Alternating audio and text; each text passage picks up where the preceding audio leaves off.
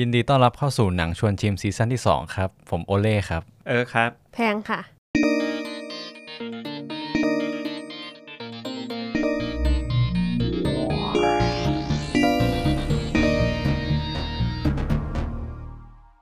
โอเค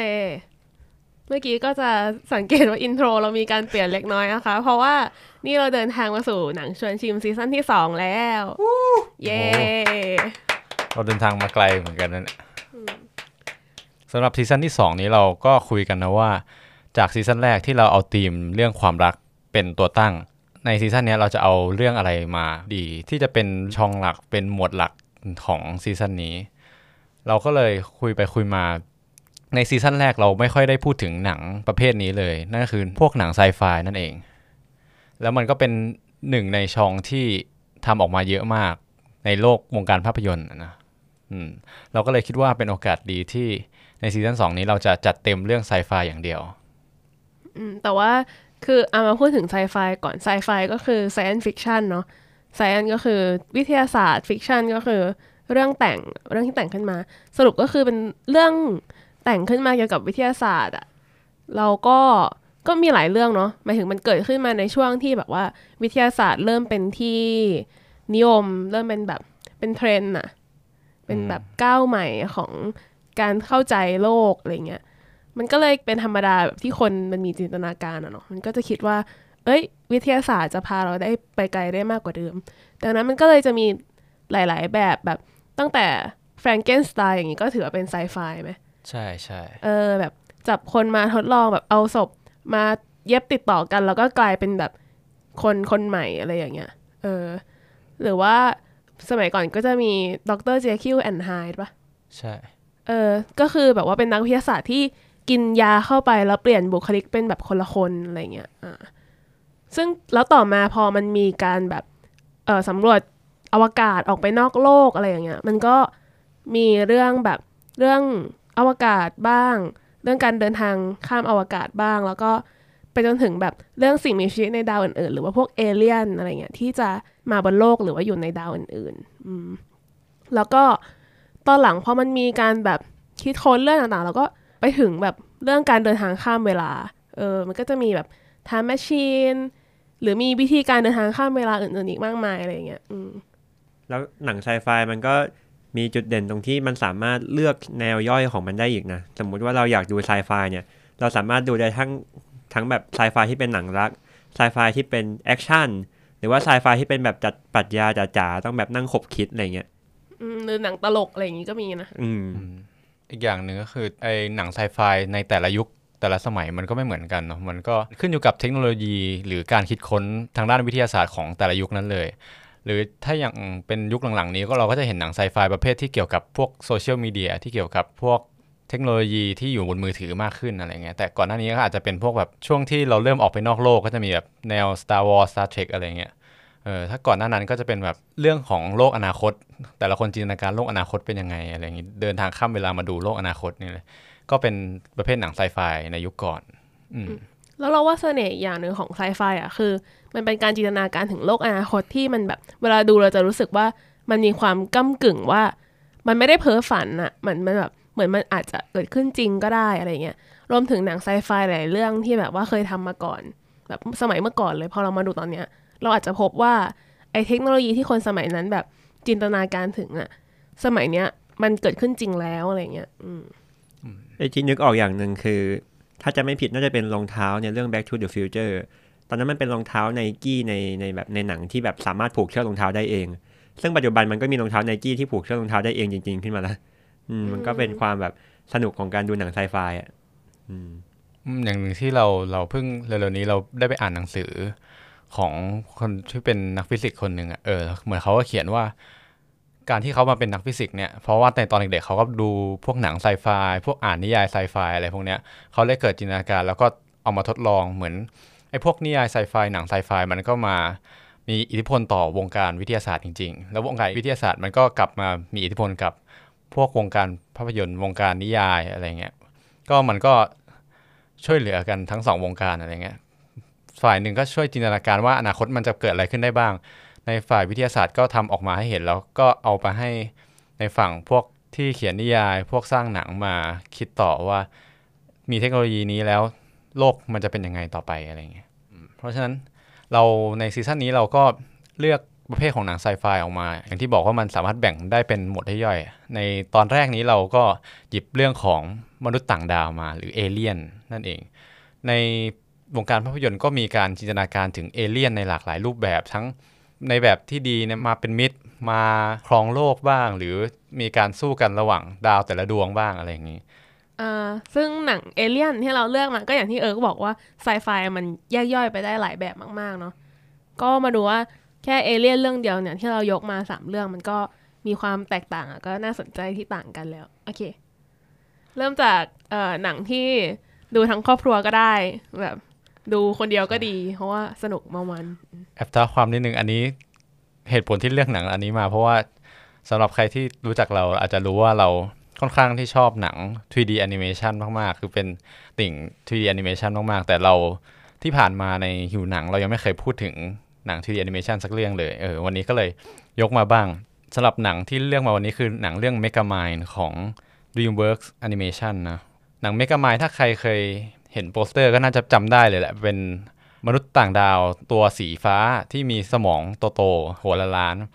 เหตุผลที่เรายกหนังเรื่องนี้มาเพราะว่าหนึ่งมันเป็นหนังเอเลี่ยนที่ไม่ใช่แค่หนังเอเลี่ยน มันเป็นหนัง 3D animation ที่เรามองว่ามันแปลกใหม่ มากกว่าหนังที่ออกมาในยุคนั้นเอาเกริ่นกันว่าหนัง 3D animation ในยุคยุคนั้น มันค่อนข้างที่จะทำเป็นแนวครอบครัวแล้ว รูปแบบมันค่อนข้างที่จะทำให้เด็กดูได้ง่ายอะไรอย่างเงี้ยเพราะฉะนั้น เน้นเด็กเป็นหลัก เนื้อเรื่องมันก็เลยจะไม่หวือหวามาก หรือว่าวิธีการเล่าเรื่องมันก็จะแบบเป็นแนวคลาสสิกที่แบบตามสไตล์การ์ตูนเด็กอะไรเงี้ยเออแต่ว่าพอเราดูเรื่องเมก a ม i เรารู้สึกว่ามันมีวิธีเล่าเรื่องที่ค่อนข้างแปลก แล้วก็เนื้อเรื่องเนี่ยคือโตขึ้นมากว่าหนังอื่นๆในในยุคนั้นเลยอืมคือสมัยที่เราดูอะเราก็ดูแบบว่าไม่ได้เด็กมากแบบเริ่มโตขึ้นมานิดนึงแหละสักมอต้นอะไรอย่างงี้มั้ง เออ ก็รู้สึกว่ามันแปลกใหม่จริงๆในฐานะที่คนที่เคยดูแต่การ์ตูนแบบธรรมดาอื่น ๆมาก่อนอะเรื่องแมกกามายอะเป็นเรื่องแรกที่เราดูที่ที่เอาตัวร้ายมาเป็นพระเอกเลยอืมอือืมมซึ่งมันแปลกมากที่แบบว่า เอ้าทำไมพระเอกเป็นตัวร้ายอืมนักแสดงนี่ก็คือตัว top top ทั้งนั้นเลย ไม่ว่าจะเป็นวิลเฟโรทีน่าเฟย์จอห์นนาฮิลเดวิดครอสแบดพิตหรือ J.K. ซิมมอนก็มาเล่นด้วย อืม อย่างที่บอกว่า ในเรื่องของเนื้อเรื่องเนี่ย มันก็มีความแปลกใหม่มาจะเล่าให้ฟังจะพยายามไม่ spoil ที่สุดอืในโลกในหนังเนี่ยมันจะมีดาวเคราะห์ต่างดาวอยู่สองดวงด้วยกัน ดวงหนึ่งจะเป็นดวงที่มีมนุษย์ต่างดาว รูปร่างเป็นตัวสีฟ้าแหละ หัวโตๆหน้าตาไม่ค่อยเหมือนมนุษย์ของเราอะกับอีกดวงหนึ่งที่จะเป็นมนุษย์ต่างดาวที่หน้าตาเหมือนเรา แต่ว่ามีพลังวิเศษ สามารถเหาะเหินในอากาศได้ มีตาเลเซอร์อะไรเงี้ยคือถอดแบบมาจากซูเปอร์แมนนั่นแหละอืมแบบมีร่างกำยำอะไรเงี้ยช่วงนั้นเอ่อมันเกิดเหตุการณ์ที่ทำให้ดาวเคราะห์ทั้งสองดวงเนี่ยเหมือนกำลังล่มสลาย มันก็มีครอบครัวในแต่ละดาวเคราะห์ก็พยายามส่งทารกออกมา เหมือนเพื่อลี้ภัยออกมา เพื่อให้มันตกมายังดาวเคราะห์โลกของเรา ซึ่งเด็กทารกสองคนนั้นอะก็เดินทางลงมาโลกพร้อมกัน โดยที่เด็กตัวที่มาจากดาวเคราะห์ที่หน้าตาเหมือนมนุษย์ถอดแบบมาจากซูเปอร์แมนอะไปตกอยู่ที่บ้านของคนรวย คนมีฐานะ อืม กับอีกตัวหนึ่งที่ตัวสีฟ้าหัวโตๆเนี่ยก็ไปตกอยู่ในเรือนจำทำให้สองตัวนี้ก็ถูกเลี้ยงดูขึ้นมาต่างกันตัวหนึ่งเลี้ยงดูโดยครอบครัวที่มีทุกอย่าง support อะไรเงี้ยเป็นแบบเป็นคุณหนู อีกคนหนึ่งก็โตมากับนักโทษในคุกเขาก็คอยเลี้ยงดูอะไรอย่างงี้ สองคนนี้ก็เติบโตมาด้วยกันได้มาเรียนโรงเรียนพิเศษเหมือนกันอะไรเงี้ยระหว่างการเติบโตเด็กตัวที่พอร์ตแบบมาจากซูเปอร์แมนเนี่ยก็แสดงพลังวิเศษนะทุกคนก็รัก เพราะว่าใช้พลังวิเศษในการช่วยเหลือครูอะไรเงี้ยโชว์ความสามารถ ในขณะที่เอเลี่ยนที่เป็นตัวสีฟ้าเนี่ยเขาก็อยากแสดงพลังวิเศษเหมือนกันเป็นเด็กอยากเป็นที่ยอมรับ แต่ปรากฏว่าพลังวิเศษของเขามันคือสมองที่ฉลาดมากเขาสามารถประดิษฐ์ของได้ตั้งแต่เด็ก สามารถประดิษฐ์นู่นประดิษฐ์นี่ได้ เขาประดิษฐ์แต่ว่าสิ่งประดิษฐ์ของเขามันกับส่งผลในทางที่ไม่ดีเอามาโชว์ แต่ว่าอย่างเช่นเกิดไฟไหม้อะไรอย่างเงี้ยคนก็เลยไม่ค่อยชอบเออแล้วพออย่างนั้นเขาก็เลยคิดว่า เอ๊ะ ในเมื่อความสามารถพิเศษของฉันไม่สามารถทำให้คนมาชอบได้ ฉันก็จะเป็นตัวร้ายไปเลยอะไรเงี้ยและอีกอย่างคือการเลี้ยงดูของนักโทษอะไรเงี้ยนักโทษก็พยายามชี้เห็นว่านักโทษอะดีนะตำรวจไม่ดีอะไรเงี้ยเออก็จะเป็นการเลี้ยงดูมาจากฝั่งนักโทษ อโตขึ้นมาสองคนนี้ก็แน่นอนมันก็เป็นไปตามขนบของมันก็คือ ตัวที่เป็นถอดแบบมาจากซูเปอร์แมนกลายเป็นซูเปอร์ฮีโร่ของเมืองเมืองนี้เออเมืองนี้ชื่อว่าเมือง Metro City เออก็เป็นแบบซูเปอร์ฮีโร่ประจำเมืองอะ่ะเออทุกคนชอบคอยจัดคอยพิทักษ์สันติราษฎร์ให้กับเมืองคอยจับผู้ร้ายอะไรอย่างนี้ ในขณะเดียวกันไอตัวตัวที่เป็นเอเลี่ยนตัวสีฟ้าเขาก็ เป็นเหมือนกับฉันจะเป็น villain ฉันจะเป็นตัวร้ายของเมืองนี้อะไรเงี้ยคอยทำร้ายนู่นทำร้ายนี่คอยขัดไอตัวที่ถอดแบบจากซูเปอร์แมนตัวที่ถอดแบบจากซูเปอร์แมนอะเขาก็เลยตั้งชื่อตัวเองว่า Metro Man เออกับอีกตัวหนึ่งก็พยายามล้อเลียนกัน ชื่อว่า Megamind นั่นแหละอืมเอ่อเนื้อเรื่องตอนแรกมันก็จะเป็นประมาณนี้แบบโชว์ให้เห็นว่าเมืองนี้ก็คือเหมือนเมืองการ์ตูนซูเปอร์ฮีโร่ทั่วไป ปรากฏว่าจุดพลิกผันก็คือ ในระหว่างที่ตอนนั้นเหมือน Metro Man เขา ได้รับการยอมรับจากคนในเมืองใช่ไหมเขาก็เลยสร้างอนุสาวรีย์เป็นการขอบคุณที่ Metro Man คอยช่วยเหลือคนในเมืองอะไรอย่างเงี้ยปรากฏว่าวันนั้นแน่นอน Megamind ก็ต้องออกมาแบบทำแผนฉันลักพาตัวนักข่าวสาวคนหนึ่งอะไรเงี้ยให้ Metro Man มาคอยมาช่วยซิอะไรเงี้ยแล้วก็ถ่ายทอดสดออกไปในงานเปิดตัวของนั้น Metro Man ก็คอยบินมาช่วยสาวที่ลักพาตัวอะไรเงี้ยตามสไตล์ แต่ปรากฏว่าเหมือน Megamind ก็พยายามวางกับดักอะไรเงี้ยวาง นู่นวางนี่อะไรเงี้ยเหมือนต้องการจะโชว์ความสามารถ แต่สิ่งที่ไม่คาดฝันก็เกิดขึ้น ไอตัว Metro Man เนี่ยเขาก็ติดกับดักแล้วปรากฏว่าเหมือน Megamind ยิงระเบิดไปไงแล้ว Metro Man ก็เสียชีวิตเออ Metro Man ก็แบบระเบิดไปด้วยอะไรเงี้ยแล้วออกมาเหลือแค่โครงกระดูกอะไรเงี้ย Megamind ก็ตกใจคือแม้แต่ Megamind ก็ไม่ได้คิดว่ามีวันหนึ่งจะสามารถเอาชนะ Metro Man ได้นั่นแหละก็พอเรื่องมันเป็นอย่างเงี้ย ทั้งเมืองก็ตกเป็นทาสของ Megamind แต่ Megamind พอตอนแรกก็มีความสุขไงได้ครองเมืองแล้วอย่างที่ตัวเองอยากเป็น ปรากฏว่าไปเรื่อยๆ มา Megamind ก็เคว้งพอมันไม่มีซูเปอร์ฮีโร่มาสู้อะ villain ตัวร้ายมันก็ไม่มีประโยชน์อะไรอะเออ มันก็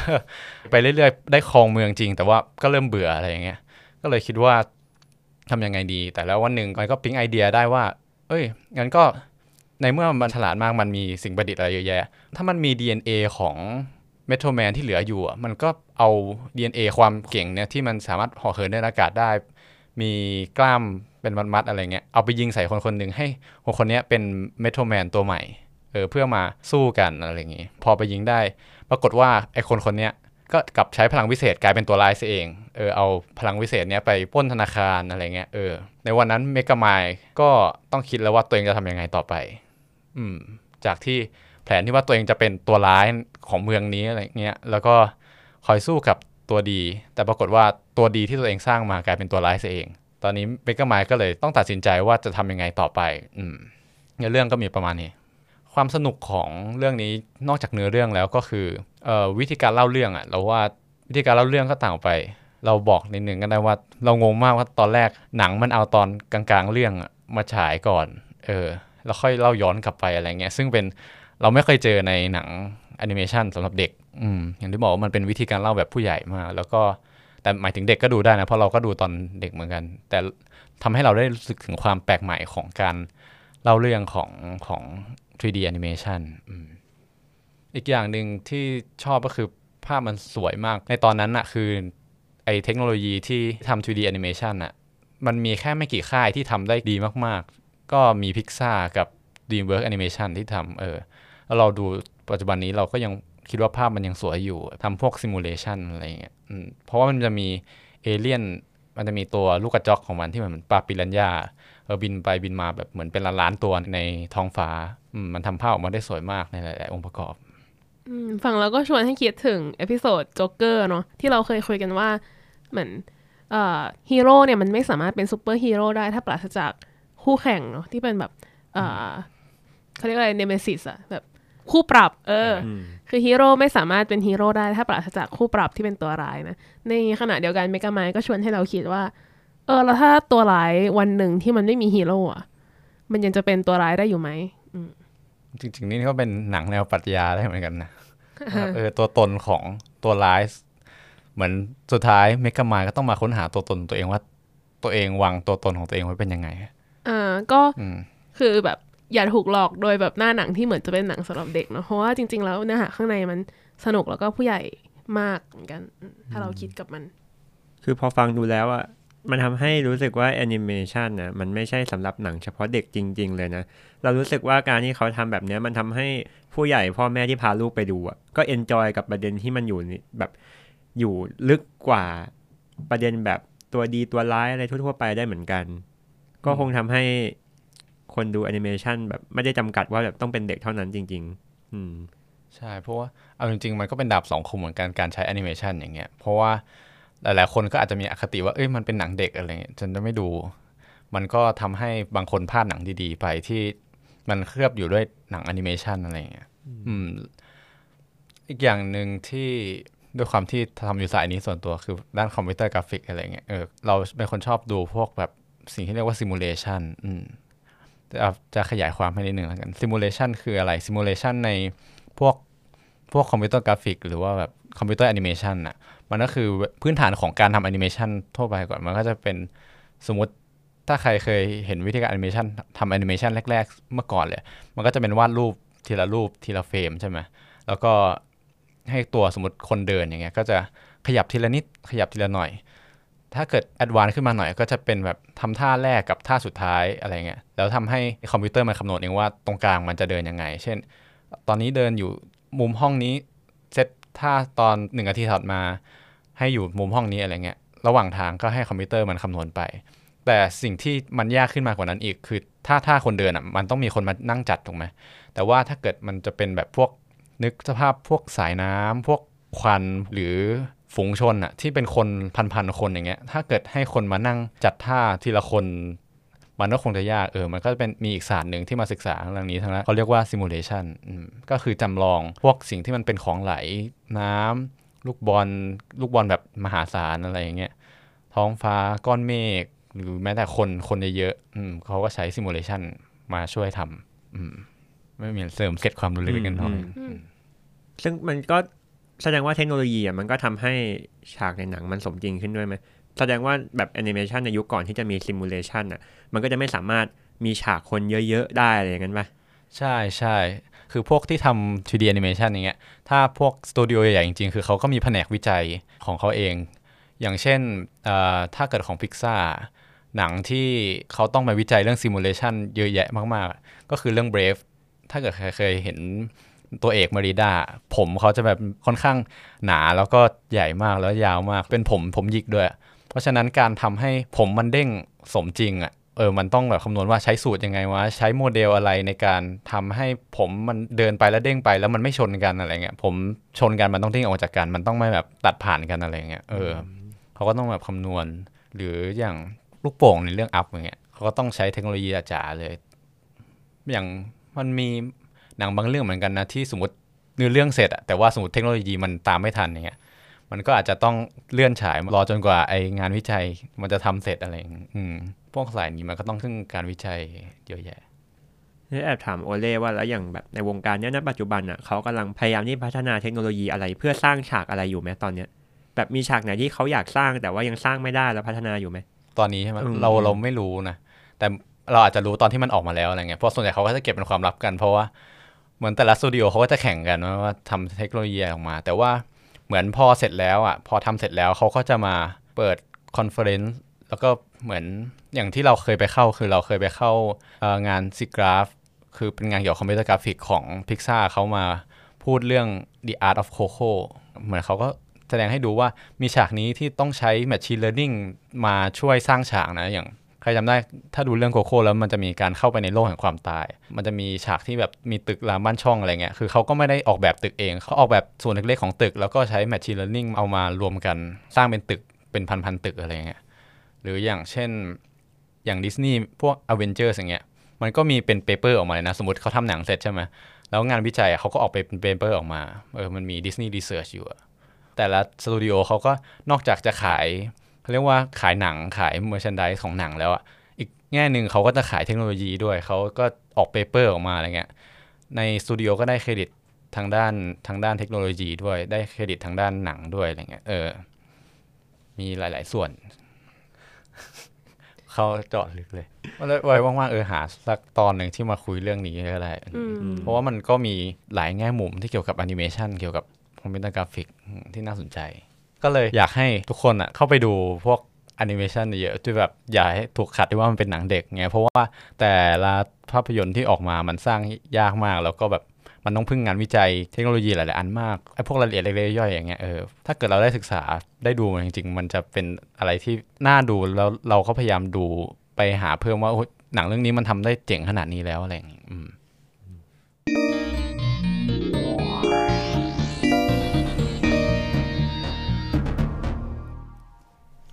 เคก็มาถึงหนังเรื่องต่อไปกันบ้าง ก็จะเป็นหนังของเราที่เอามาแนะนำกัน ชื่อเรื่องว่า District 9 คือ District 9 เนี่ย เราต้องเกริ่นไปที่ผู้กำกับเขาก่อน ผู้กำกับเนี่ยชื่อ Neill Blomkamp คือเขาเป็นผู้กำกับที่เราติดตามหนังไซไฟเขามาบ่อยมากเลย คิดว่าหลาย ๆ คนที่ชอบดูหนังไซไฟแอคชั่นน่ะ น่าจะต้องเคยแบบเฉียดไปดูหนังเขาบ้าง โดยตั้งใจหรือไม่ตั้งใจก็ตามสักเรื่องหนึ่งอย่างเรื่องที่มันมาดัง ๆ แบบที่ติดตลาดฮอลลีวูดแบบฉายทั่วโลกเนี่ย ก็จะมีอย่างอ่า Elysium หรือว่า Chappieซึ่ง District 9เนี่ยมันเป็นเรื่องที่เปิดทางให้เขาอะสามารถแบบสร้างหนังที่ใหญ่ขึ้นมาอย่าง Elysium แล้วก็ Chappie ได้ คือคุณผู้กำกับ Neill Blomkamp เนี่ยเขาเป็นลูกครึ่งแอฟริกาใต้กับแคนาดา ถ้าเกิดใครที่เคยดูอ่า Elysium กับ Chappie เนี่ยจะแอบสังเกตได้เลยว่าเฮ้ย background ของหนังเนี่ยมันจะอยู่ในประเทศแบบแถบแอฟริกาใต้ คือเป็นประเทศที่แบบ แล้งๆแห้งๆ มีทรายมีฝุ่นปลิวอะไรเงี้ยซึ่งมันเป็นหนังรสชาติใหม่ของไซไฟนะ ปกติแล้วไซไฟมันจะชอบมี background อยู่ตามแบบเมืองตะวันตก หรือว่าประเทศโลกที่หนึ่งที่เจริญแล้ว แต่ด้วยความที่ผู้กำกับเขามี background เป็นแบบเออลูกครึ่งแอฟริกาใต้เขาก็เลือกใช้บ้านเกิดของตัวเองอะเป็น background ของหนัง มันก็เลยทำให้หนังไซไฟโดยเฉพาะ District 9ที่ออกมาในตอนนั้นอะเออเราว่ามันเป็นรสชาติใหม่ของหนังไซไฟเหมือนกัน ซึ่ง สาเหตุที่ทำให้ District 9เนี่ยมันเป็นที่ฮือฮาแล้วก็เป็นหนังแจ้งเกิดของผู้กำกับคนนี้มันเกิดจากว่าคำวิจารณ์ตอนนั้นมันดีมากหนึ่งคือมันเป็นหนังรสชาติใหม่สองคือเขาเอาเอเลี่ยนอะมาเป็นสัญลักษณ์ที่จะเอามาวิจารณ์มนุษย์อีกที มันไม่ได้เป็นการหาคำตอบว่าแบบเอเลี่ยนมาทำไมเอเลี่ยนคือใคร แต่ถ้าดูไปเรื่อยๆอะมันก็จะยิ่งเห็นว่าจริงๆแล้วเอเลี่ยนของผู้กำกับเขาอะมันเป็นเอเลี่ยนที่เอามาสะท้อนความเป็นมนุษย์ ว่ามนุษย์คิดยังไง มนุษย์มีความเห็นยังไง มนุษย์ ปฏิบัติต่อกันยังไง มันเป็นหนังที่พอดูจบแล้ว มันทำให้คนมาถกเถียงกันเยอะ อืม ประเด็นสุดท้ายก็คือ มันเป็นหนังที่ใช้งบน้อยมากเมื่อเทียบกับกำไรที่เขาได้ คือมันเป็นหนังที่ตอนนั้นอะยังไม่ได้ถูกซื้อไปโดยสตูดิโอใหญ่เลยนะ คือมันเป็นหนังที่ใช้งบกำกับเนี่ยสามสิบล้านดอลลาร์ แต่ว่าทำเงินไปได้ทั่วโลกทั้งหมดนะตอนนั้น 210 ล้านดอลลาร์ มันก็เลยทำให้ผู้กำกับเนี่ยสร้างชื่อจาก District 9จนทำให้มีสตูดิโอใหญ่ๆอะ offer งานให้เขา ซื้อบทเขาไปแล้วก็เอาไปทำเป็นหนังเรื่องต่อๆมา อย่างเช่น Elysium หรือว่า Chappie ที่ทุกคนเคยดูกัน background ของ District 9เนี่ย ก็ต้องถามก่อนว่า เอ้ยเอเลี่ยนในเรื่องนี้มันมาได้ไง District 9เนี่ยมันเป็นชื่อเขตเขตหนึ่งของเอเลี่ยนในโลกคือเอเลี่ยนในโลกเนี้ยมีเขตการปกครองของตัวเองอยู่บนพื้นโลกเลยนะ มันย้อนกลับไปตั้งแต่ปี 1982 เลย คือมันเป็นช่วงที่เอเลี่ยนเนี่ยมาเยือนโลกครั้งแรก แต่เขาไม่ได้มาบุกลุก ไม่ได้มาลุกลานมาแย่งชิงทรัพยากรอย่างที่แบบหนังก่อนๆหน้าเขานำเสนอนะ แต่ว่าเรื่องเนี้ยเอเลี่ยนอะมาโดยแบบมาขอความช่วยเหลือ คือเป็นเอเลี่ยนที่ยานใกล้พังอะอยู่ระหว่างการเดินทางกันใช่อย่าง และยานแบบใกล้พังมากต้องลงจอดฉุกเฉินที่โลก แล้วพอเอิญว่าโลกก็เป็นดาวที่ใกล้ที่สุดที่อยู่ตรงนั้นไอ้มนุษย์โลกในปี 1982 ตอนนั้นนะก็แหมใจดีเลยนะ คือ ให้เอเลียนเนี่ยรีภัยด้วย แล้วก็ให้พื้นที่แบ่งจัดสรรนู่นนี่ สร้างเขตการปกครองของเอเลียนขึ้นมา มีมนุษย์ดูแลให้ แล้วก็เหมือนเคยทำสัญญากันไว้ว่า เอ้ย เราจะให้คุณอยู่เท่านี้เท่านี้ปีนะ พอคุณซ่อมยานเสร็จคุณก็กลับไป อืม ฟังแล้วดูดีมาก แต่พอเลยผ่านมาก็จนถึงปี 2009 ซึ่งเป็นปีเดียวกันกับที่หนังออก เอเลี่ยนมันก็ยังอยู่ตรงนั้น เออ กลายเป็นว่าพอเอเลี่ยนอยู่ตรงนั้นมันก็ตั้งลกลากยาวเลย กลายเป็นว่าเอ้ชุมชนการปกครองตรงนั้นน่ะ ก็กลายเป็นสลัมเหมือนแบบเหมือนสลัมของมนุษย์เลยอะมีบ้านสังกะสีมีแบบคนค้าของเถื่อนค้ายาอะไรอย่างเงี้ยมันกลายเป็นว่าพอเอเลี่ยนมันอยู่มา 20 กว่าปีอะมันก็แพร่พันธุ์กลายเป็นว่ามันก็เป็นอีกสิ่งมีชีวิตหนึ่งที่มากินทรัพยากรของโลกอะมนุษย์ก็เริ่มสร้างระบบการจัดการแล้วว่าเฮ้ยคนพวกนี้คือคนที่แบบเราต้องตีกรอบเขาเป็นผู้อพยพอืมเพราะฉะนั้นน่ะไอ้ประเด็นเนี้ยมันก็แอบล้อไปกับการเหยียดชนชาติ การให้ความช่วยเหลือกับผู้อพยพเออมันก็เป็นประเด็นในตอนนั้นพอดี เราก็จะเห็นแบบค่อยๆ เห็นมาเรื่อยๆนะว่าในเรื่องเนี่ยมนุษย์ในปี 1982อะเขาไม่ได้ต้องการที่จะแบบแหมใจดีให้ที่อยู่กับเอเลี่ยนอย่างเดียว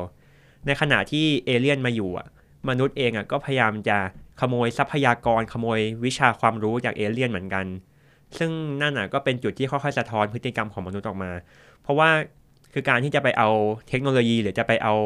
ความรู้ของเขามา มันไม่ได้เป็นการแบบ เอ้ยนั่งคุยกันแชร์กันอะบางทีมันก็เป็นการทรมานการแบบจับไปทดลองอะไรเงี้ยมันก็แสดงให้เห็นว่า เอ้ยแบบจริง ๆ แล้วมันก็เป็นเรื่องของผลประโยชน์เลย มันไม่ได้แบบเป็นการเอื้ออาทรอะไรต่อกัน จนกระทั่งหนังเนี่ยได้นำเสนอตอนช่วงปี 2009 ที่มนุษย์เนี่ยอยากจะเขาเรียกว่าอะไรจัดระเบียบของเอเลี่ยนใหม่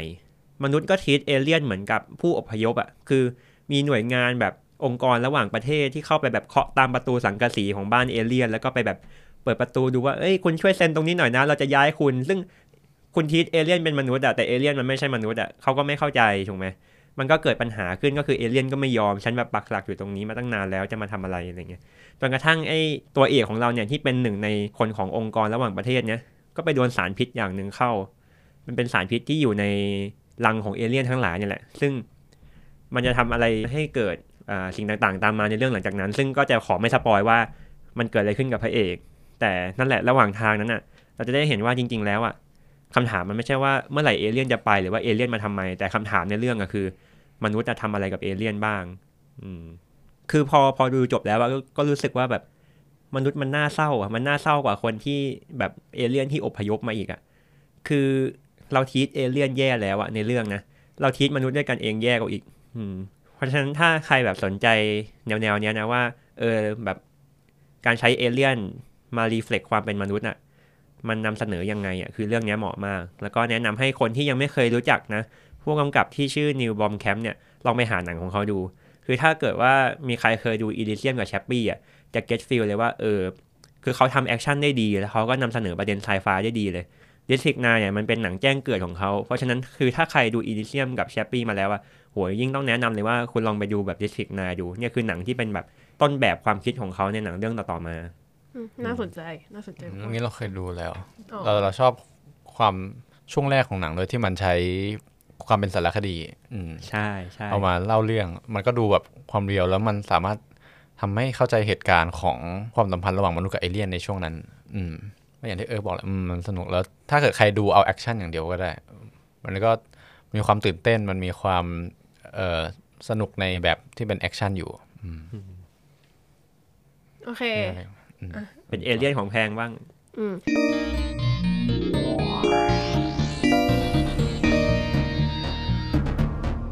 มาเข้าสู่เรื่องสุดท้ายเอเลี่ยนในวันนี้นะคะ เห็นจากคือพอคิดโจทย์เป็นเอเลี่ยนน่ะเราก็คิดหนังหลายเรื่องที่มันเป็นเอเลี่ยนที่เราชอบเนาะเออก็มีทางตอนแรกอยากพูดอีทีเพื่อนรักกันนะซึ่งแบบเป็นหนัง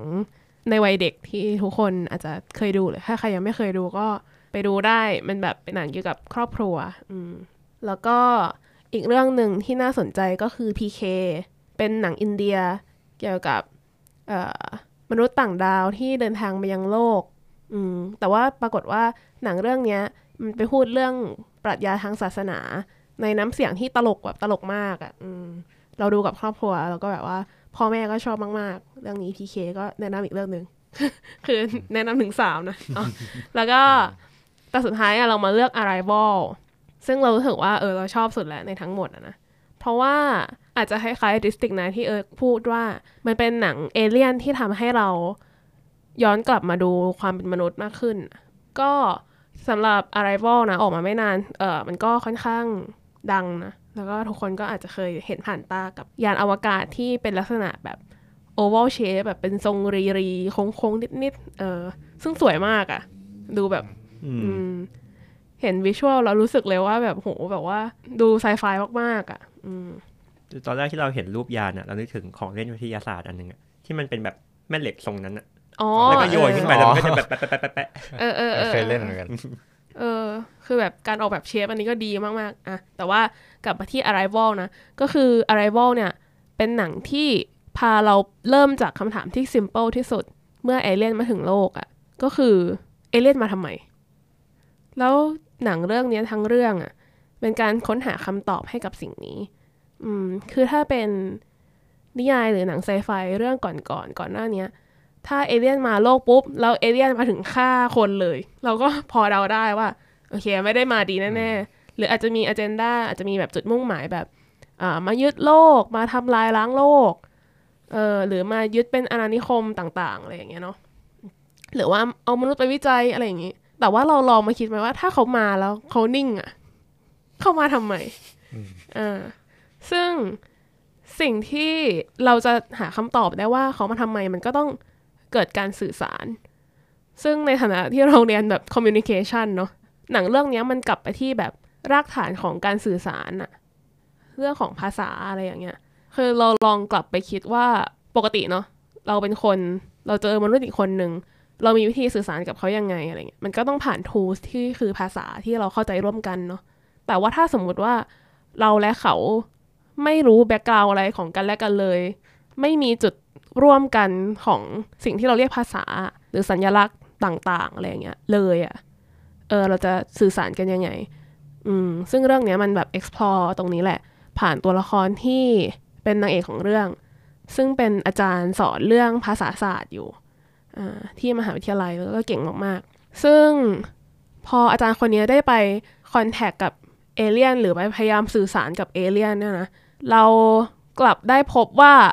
ภาษาเนี่ยมันไม่ใช่แค่ภาษา มันไม่ใช่แค่สายของการสื่อสารหนังมันพาไปสำรวจเรื่องของแบบปรัชญาภาษาเลยอะหรือว่าปรัชญาแบบโครงสร้างนิยมที่แบบว่า คือก่อนหน้านี้มันก็จะมีความคิดที่ว่า เอ๊ะ แบบคนเราเนี่ย มันมีความคิดที่บียอนภาษาได้หรือเปล่า หมายถึงว่า ถ้าสมมติว่ามันไม่มีคำจำกัดความอะเราสามารถที่จะไปถึง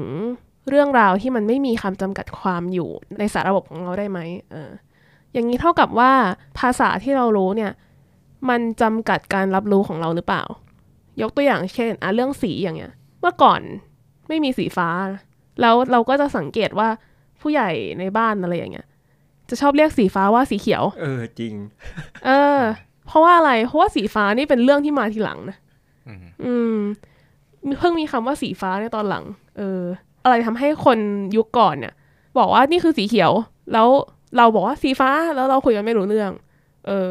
ซึ่งขนาดเราแบบภาษาเดียวกันอะไรอย่างเงี้ย มันยังมีปัญหาแบบนี้เลยอะไรเงี้ยอืมหรือแม้แต่จริงๆเรื่องสีฟ้าสีเขียวนี่ภาษาญี่ปุ่นก็มีเหมือนกันนะอืมอืมอย่างคำว่า あおที่แปลว่าสีฟ้าเมื่อก่อนมันคือสีเขียวあおりんごคือแอปเปิลเขียวอะอ๋อเออแต่ว่ามันกล่าวคำว่าใช้คำว่าสีฟ้ามาเป็นสีเขียว แต่ปัจจุบันนี้เออก็มีแยกกันเออสีเขียวคือมิดเดิลลี Middle East อืมอ่าหรือว่าแบบภาษาอังกฤษเงี้ย blue ก็คือแบบน้ำเงินกับฟ้าอืมเออหรือว่ามันมีหลายอ่าแค่แบบภาษาต่างประเทศอะมันมีหลายคำที่แบบว่าแปลเป็นภาษาอื่นไม่ได้อะอืมอืมอืมอย่างของ Swedish จะนึกถึงคำว่าแบบ hyggeที่เราที่เป็นหนังสือ เออเออฮุกกะ อืม อะไรอย่างเงี้ยนะ ซึ่งกลายเป็นว่าแค่เรื่อง communication ธรรมดา เรื่องแค่จะคุยกับสิ่งที่เราไม่รู้จักว่าเขาเป็นใครเขามาทำอะไรอะไรเงี้ย ปรากฏว่ามันไปสะท้อนถึงปรัชญาการเข้าถึงความจริง การเข้าใจการรับรู้เรื่องราวต่างๆของพวกเราทั้งหลายอะแล้วเราจะได้เห็นว่า perception เหล่านี้มันไม่ใช่แค่วิธีการที่เราจะเข้าถึงเรื่องเรื่องหนึ่งอะแต่ปรากฏว่ามันไปเป็นเรื่องที่ใหญ่กว่านั้นมากๆอืม เออ ซึ่งถ้าพูดก็จะสปอยนะต้องไปดูเอง อืม แต่ว่าเรื่องนี้ก็คือมีความโดดเด่นที่ เรารู้สึกว่ามันเป็นหนังที่แบบกลมกล่อมมาก ในในแง่ว่ามันแบบสอดคล้องกันทั้งเรื่องธีม แล้วก็วิธีการเล่าแล้วพอมันมาเฉลยตอนหลังอะ่ะเลยรู้สึกว่าโอ้โหหนังมันแบบ มีความพิเศษมากๆอะ่ะไอ้ปรัชญาเนี้ยนอกจากมาสะท้อนในแง่อินดิวิ u a ก็คือ เราสามารถทำความเข้าใจปรัชญานี้ในฐานะแบบบุคคลบุคคลหนึ่งได้แบบไปพูดเรื่องการรับรู้พูดเรื่องอะไรที่เป็นแบบว่าของคนคนหนึ่งอะนะเรื่องเนี้ยมันยังไปสะท้อนสังคมด้วย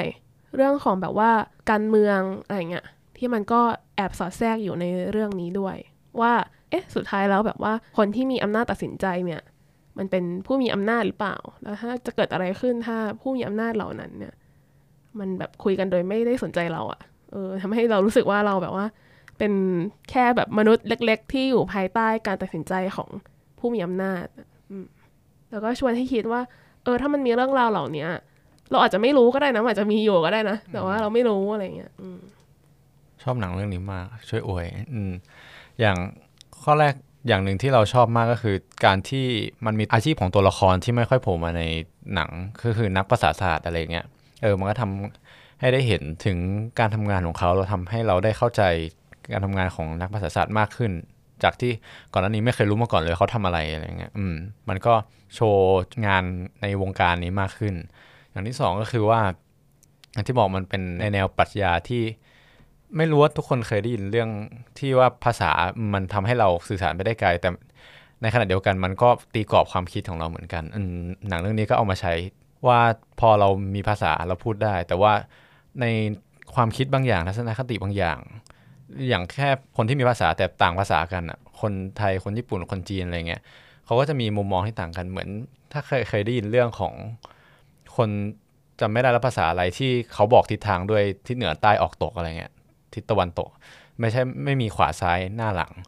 เขาจะรู้ตลอดเวลาเหมือนเป็นแผนที่ในหัวตลอดเวลาว่า ตอนนี้ทิศเหนืออยู่ที่ไหนอะไรเงี้ยพอเวลาสมมติเขาพาขึ้นมาบนตึกอะไรเงี้ยเขาจะ สามารถบอกได้ว่าทิศเหนืออยู่ตรงไหน ในขณะที่คนที่ใช้ขวาซ้ายอาจจะงง ต้องใช้เวลาคำนวณประมาณเนี้ยอืม เพราะฉะนั้นมันก็น่าสนใจว่าการที่มันมีภาษาของเอเลี่ยนที่ระบบความคิดที่ไม่เหมือนเรา เออ มันทำให้เราเห็นความจริงบางอย่างที่ไม่เหมือนกัน อืมแล้วก็อ่าอ๋อเออจะพูดอะไรวะคือเราคิดว่าจุดประสงค์ของเอเลี่ยนในเรื่องเนี้ยมันท้าทายสัญชาตญาณของมนุษย์เหมือนกันนะอย่างที่แพงบอกว่าถ้าเป็นแบบเอเลี่ยนทั่วๆไปอะ มาถึงแล้วมันยิงมนุษย์ มาถึงแล้วมันแบบจะบุกล้างโลกอะมันก็ชัดเจนแล้ว แล้วมันก็เป็นมันเป็นสิ่งที่ทำให้เหมือนมันก็คือพอหนังมันทำมาแบบนี้เรื่อยๆ มันก็จะตีกรอบความคิดเราเหมือนกันนะว่าเฮ้ยถ้ามีหนังเอเลี่ยนอะมันต้องเป็นเอเลี่ยนบุกโลกอะไรเงี้ยแต่ในเรื่องของภาษาเองก็ตามที่ตีกรอบอะจุดประสงค์ของเอเลี่ยนในหนังเรื่องเนี้ยมันก็มาขยายกรอบความคิดของเราเหมือนกัน ว่าเอเลี่ยนอะมันมาทำไมได้บ้างอืมนี่ก็เป็นอีกเหตุผลหนึ่งในเรื่อง ส่วน part การตัดต่อที่แพงพูดอะเออเราเห็นด้วยเลยแบบ ไปนั่งดู video essay ที่เขาแบบค่อย ๆ แบบทำให้ดูว่า พอตัวเอกของเราค่อยๆทำความเข้าใจเกี่ยวกับภาษาของฝั่งเอเลี่ยนขึ้นเรื่อยๆอะมันก็ค่อยๆส่งผลกับความคิดของนางเอกขึ้นเรื่อยๆ อืม ซึ่งเราว่าเขาไม่ต้องพูดเลยอะคือเขาใช้การตัดต่อเป็นการบอกว่านางเอกอะมี perception ที่เปลี่ยนไปจากการที่เรียนรู้ภาษาใหม่ได้ยังไง แล้วว่าตรงนี้น่าจะเป็นแบบเคสศึกษาที่ดีเลยสำหรับการตัดต่ออะไรเงี้ย อืม แล้วก็นอกจากนั้นงานสร้างอื่นๆก็ดีมาก ไม่ว่าจะเป็นงานภาพเนาะอย่างที่พูดไปแล้วว่าวิชวลมันดูแบบว่า คือเราว่าพอเราเติบโตมาในยุคที่มันมีหนังไซไฟเยอะมากอะเราก็จะมีภาพจำของความเป็นหนังไซไฟแบบหนึ่งเนาะแล้วก็หลังๆก็จะรู้สึกว่า เออมันไม่ค่อยไม่ค่อยงานใหม่สร้างไม่ค่อยดูใหม่เออไม่ค่อยดูเชื่อ ไม่ค่อยเชื่อว่าโลกอนาคตมันจะแบบมีอะไรพิเศษอะแต่ว่าเอ่อในหนังเรื่องเนี้ยเรารู้สึกว่าเออเนี่ยมันเราเชื่อว่ามาจากนอกโลก เพราะว่ามันแปลก จริง ๆอะเออ แล้วแต่ก็เหมือนมีความเป็นไปได้ที่ไม่ได้แบบเพ้อฝันเกินไปอืมอืมแล้วก็สกอร์ก็ดีมากจนแบบว่า ทุกวันนี้ก็คือมีคนเอามาใช้ในอื่นๆมากมายอะนะ แล้วก็แบบฟังแล้วจึงเลยว่า อ๋อ นี่มันสกอร์ arrival เพราะว่ามันดูมันพิเศษมากๆ ฟังแล้วมันรู้สึกเหมือนแบบว่า เนี่ยเขาแบบมาเยือนจริง เออ arrival ภาษาไทยอะหมายถึงชื่อหนังภาษาไทยคือผู้มาเยือนบอกว่าอืมใช่ใช่ใช่ คือแบบมาเยือนมาก มาถึงแล้วจ้า อะไรๆเอก็อแบบสกอร์ก็ดีมากๆ แล้วก็การแสดงของเอมี่อดัมส์เนาะที่ดีมากน้อยแต่มาก เรียบแต่โก้ แล้วก็เหมือนจะได้ชิงออสการ์ด้วยมั้งเออซึ่งซึ่งเราเชียร์เอมี่อดัมนะปีนั้นแต่ว่าใครได้ไปก็ไม่รู้ซึ่งปีนั้นน่ะเป็นปีที่หนังดีเยอะจริงๆนะใช่เราจำได้ว่าเราเข้าโรงบ่อยมากเลย มี Arrival เอ่อ Hack Solid แล้วก็ที่เป็นผู้หญิงในนาซาอ๋ออืม สามคนอะอืม Hidden Figures เอออื Hidden มเป็น Figures ปีที่สนุกใครได้วะ อะไรอย่างเงี้ยแต่พูดถึงสกอร์อีกเรื่องหนึ่งไม่ก็มายเราไปเปิดดูแล้วเพิ่งรู้ว่าแบบฮันซิมเมอร์เป็นคนทำสกอร์ให้ เออยิ่งใหญ่มาก ยิ่งตอกย้ำว่าอย่าถูกจำกัดด้วยหนังแอนิเมชันเออ นะ ขนาดซาวด์แทร็กยังให้ฮานส์ ซิมเมอร์มาทำอืม ปี 2017 นะ ที่เอมี่อดัมได้ชิงออสการ์แล้วปีนั้นใครได้อ๋ ออ๋อไม่ได้เสนอไม่เว้ได้เออยไม่ได้เสนอเออไม่ได้เข้าชิง อ๋อลาลาลาแลนด์ใช่เหรอ ใช่ปีเดียวกับลาลาแลนด์โอ้แต่รู้แต่ตอนนั้นปีนั้นมีคนบอกว่าลาลาแลนด์มัน overrated ไปป่ะอืมเอมมาสโตนอะอ๋อใช่ใช่ก็คือมีข่าวมากมายว่าแบบทำไมถึงไม่มีเอมี่อดัมในแบบชื่อเสนอเข้าชิงออสการ์ปีนั้นอืมซึ่งจริง ๆ เราก็รู้สึกเหมือนกันนะว่าแบบโหควรได้จากเรื่องนี้อะอืม เพราะว่าตัวละครมัน complex แล้วก็ดีมาก โอเค ก็ประมาณนี้สำหรับ EP หนึ่งใน season ที่สองอืมเรื่องไซไฟเรื่องเอเลียนก็อืมในโลกความเป็นจริง เราก็ยังค้นหาอยู่นะอืมในข่าวล่าสุดมันก็เหมือนมีมีข้อสันนิษฐานว่าในดาวศุกร์จะมีสิ่งมีชีวิตหรือเปล่า เอออะไรอย่างนั้นนะหรือว่าเรื่อง UFO อืมที่ก็เหมือนจะมีจริงหรือเปล่า ใช่ แบบเราเชื่อว่าสมมติถ้ามันมีข่าวว่า มีคนพบเจอจริงๆอเราก็เราจะได้เห็นหนังในแง่ใหม่มากขึ้น หรือเราอาจจะเห็นว่า